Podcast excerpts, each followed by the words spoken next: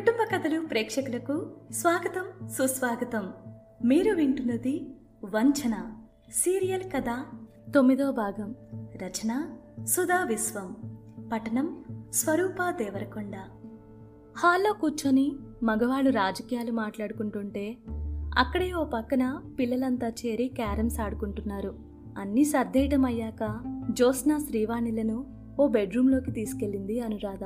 అక్కడే ముగ్గురు కూర్చున్నారు. జ్యోత్స్నా శ్రీవాణి కబుర్లు చెబుతున్నారు. ఏదో ఆలోచించి శ్రీవాణితో శ్రీవాణి ఓ మాట అడగనా? మీ ఆఫీస్లో ఎస్హెచ్ అనే వాళ్ళున్నారా? అని అడిగింది అనురాధ. ఇందాకొచ్చిన ఫోన్ గురించి అక్కను అడిగేది అతను మా టీం హెడ్. అతని పేరు సాయి హర్షిత్. అందరూ ఎస్హెచ్ అని పిలుస్తారు. ఫారినర్స్కి నోరు తిరక్క ఏదో పిలుస్తుంటే ఎస్హెచ్ అని షార్ట్ చేసి చెప్పారు. అప్పటి నుంచి అందరూ అలాగే పిలుస్తున్నారు. అన్నట్టు చెప్పటం మర్చిపోయానక్క. ఇతను ఇంతకు ముందు సుమా టీంలో ఉండేవాడు. సుమాను బాగా ఇష్టపడ్డాడట. కానీ తనకి ఇంట్రెస్ట్ లేదని సుమా పెళ్ళి కుదిరాక తెలిసిందిట. ఆ తర్వాత టీం మార్పించుకున్నాడు. ఈ మధ్యే పెళ్ళి కూడా చేసుకున్నాడు అని చెప్పింది శ్రీవాణి. ఓ అలాగా? మంచి సమాచారం ఇచ్చావు. అతని ఫోటోలు ఏమైనా ఉంటే నాకు మెయిల్ పంపించు. ఏదైనా క్లూ దొరుకుతుందేమో చూస్తాను అంది అనురాధ. తన మెయిల్లో ఉన్న ఆఫీస్ ఫోటోల్లో నుంచి సాయి హర్షిత్ ఫోటోలు తీసి అనురాధకు మెయిల్ చేసింది శ్రీవాణి. ఆ తర్వాత శ్రీవాణి ఎందుకు నేను చెప్పిన పని ఏం చేశావు? వాళ్ళ గురించి ఏమైనా తెలుసుకున్నావా? అంది అనురాధ. కొంచెం ఫ్రెండ్షిప్ చేసుకున్న శరణ్యతో ఈ జాబ్లో ఇద్దరూ ఒకేసారి జాయిన్ అయ్యారట. జాబ్లో చేరినప్పటి నుంచి మంచి ఫ్రెండ్స్ అయ్యారట. కానీ ఇంచుమించుగా వన్ ఇయర్ నుంచి మనస్పర్ధలొచ్చి విడిపోయారని చెప్పింది అంది శ్రీవాణి. అవునా? శరణ్య ఎక్కడుంటుంది? సుమా కోర్టులో తన భర్త నుంచి విడాకులు కోరుతూ కేసేసింది బాగానే మాట్లాడుతూ ఉన్న మనిషి ఎందుకు ఇలా కేసు వేసిందో తెలియట్లేదు. ఈ విషయం మీ ఆఫీస్లో తెలుసా? అని అడిగింది అనురాధ. శరణ్య వాళ్ళు ఇక్కడే తిరుమలగిరిలో ఉంటారక్క. ఆఫీస్లో సుమా విషయం తెలుసు. అందరికీ తనే చెప్పింది. తన భర్త సంసారానికి పనికిరాడని నిజం దాచి తన గొంతు కోసారని అందరితో చెప్పింది. చాలామంది జాలిపడ్డారు. ఇంకొందరైతే అలాంటి వాడిని వదిలేయటమే కరెక్ట్ అన్నారు. కానీ శరణ్య మాత్రం తన ఫ్రెండ్ ఆవేశంతో నిర్ణయం తీసుకున్నది విచిత్రంగా. అందుకే వాళ్ళ మధ్య గొడవ జరిగి విడిపోయారేమో అక్క.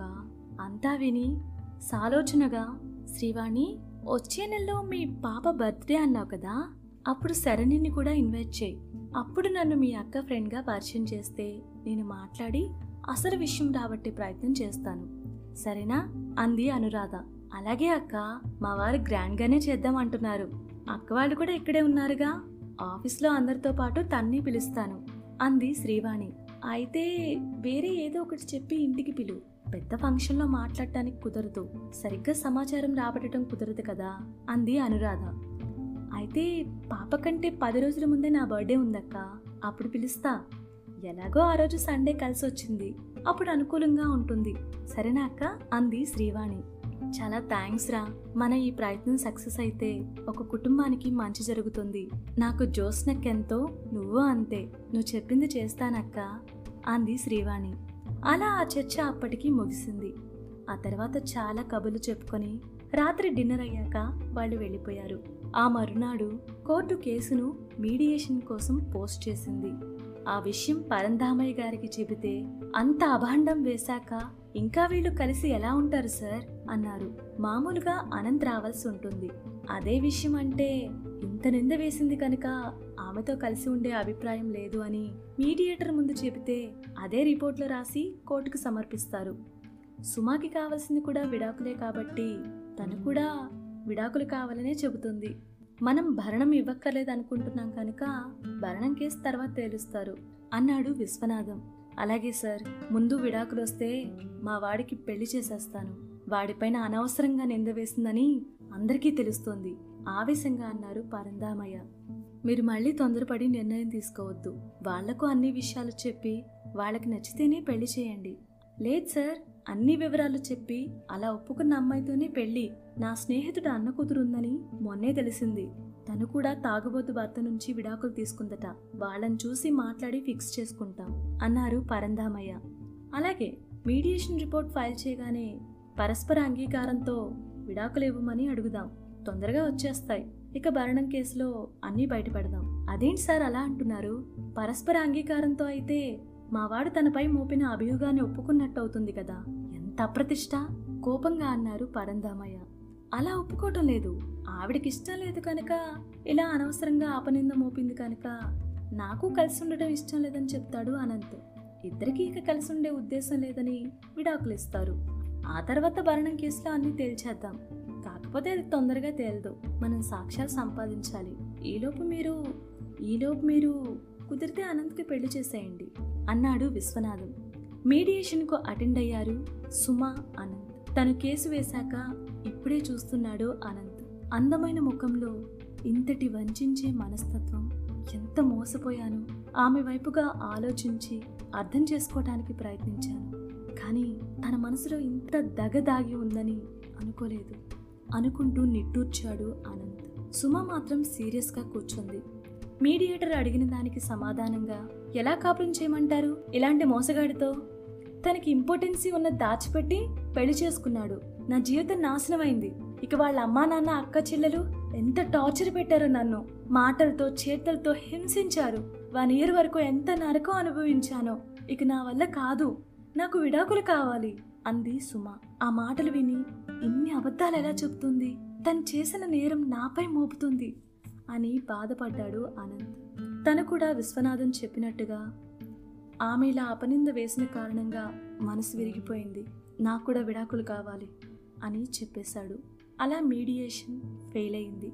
ఆ రోజు సండే విశ్వనాథం గారు ఇంట్లోనే ఉంటారు కదా అని తను కనుక్కున్న విషయం చెప్పాలని ఉత్సాహంగా ఫోన్ చేశాడు అనంత్.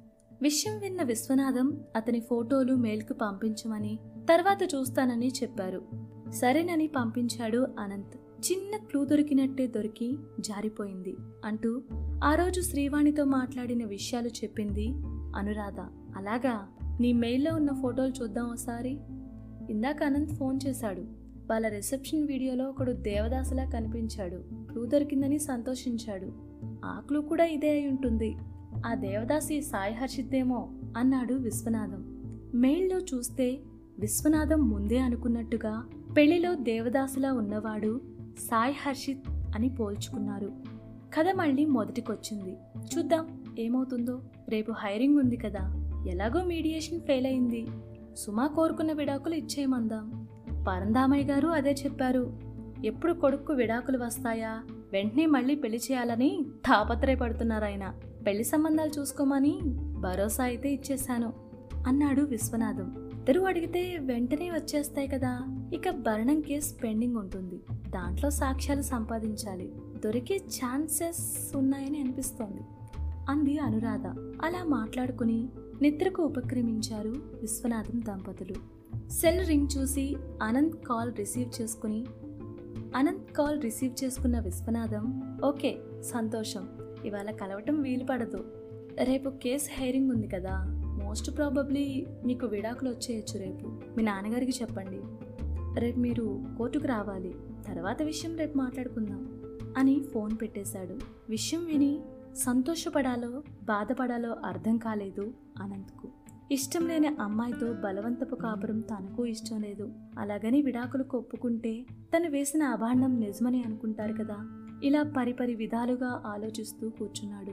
భోజనానికి పిలవడానికి వచ్చిన అన్నపూర్ణమ్మ అనంత్ని చూసి ఏమైందిరా అనంత్? అలా ఉండిపోయావు?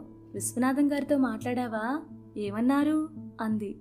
విడాకులు రేపు వస్తాయంట అన్నాడు. ఇంత శుభవార్త విని సంతోషించకుండా మరెందుకు బాధపడుతున్నావురా?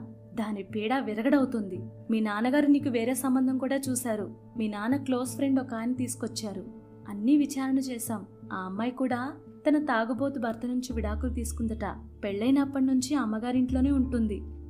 వాళ్ళు అన్ని విషయాలు విని నీకు విడాకులు వచ్చే వరకు ఆగుతామన్నారు కూడా. అని అన్నపూర్ణమ్మ అంటుండగా ఇద్దరూ బయటకి డైనింగ్ హాల్లోకి వచ్చారు. భోజనం చేస్తూ పరంధామయ్య గారు అమ్మ చెప్పింది నిజమేరా. వాళ్ళు కూడా చాలా మంచివాళ్ళు. ముందే వీళ్ళు తెలిస్తే బాగుండేది మనకి. ఏం చేస్తాం? నువ్వు వరి అవ్వకు అన్నారు పరంధామయ్య. అది కాదు నాన్న. ఇప్పుడు విడాకులు తీసుకుంటే తను నాపై మోపిన అభియోగం కరెక్ట్ అనుకుంటారు కదా నాన్న అందరూ. అదే నా బాధ అని బాధపడుతున్న అనంతో అలా ఎందుకు అనుకుంటారు? మనం అది నిజమని ఒప్పుకోం కదా. నువ్వు మీడియేటర్ వద్ద ఏం చెప్పావు గుర్తుందా? తను అపనింద వేసింది కనుక విడాకులు కావాలి అనే కదా చెప్పమన్నారు కోర్టులో. విడాకులు వచ్చాక ఇంకా భరణం కేసు ఉండనే ఉంది. అందులో అన్ని సాక్ష్యాలతో ఆమెది తప్పు అని నిరూపిద్దాం. అందుకని ఇంక టెన్షన్ పడకు. ఇంకా క్లూ దొరుకుతుందేమో చూద్దాం. అన్నిటికీ ఆ భగవంతుడే ఉన్నాడు అన్నారు విశ్వనాథం. సరే నాన్న నాకేం తోచట్లేదు. ఇంకా బాధగా ఉంది. అలాగే చేద్దాంలే అన్నాడు బాధగా. అనంత్ సుమాకి విడాకులు దొరుకుతాయా? భరణం కేస్ ఏమవుతుంది? తెలుసుకోవాలంటే వంచన సీరియల్ కదా? పదవ భాగం తప్పక చూడాల్సిందే. సెలవా మరి? మరో వీడియోలో మళ్ళీ కలుద్దాం. అంతవరకు సెలవా మరి? Next part. వీడియో లింక్ కింద డిస్క్రిప్షన్లో ఉంది. తప్పకుండా చూడండి.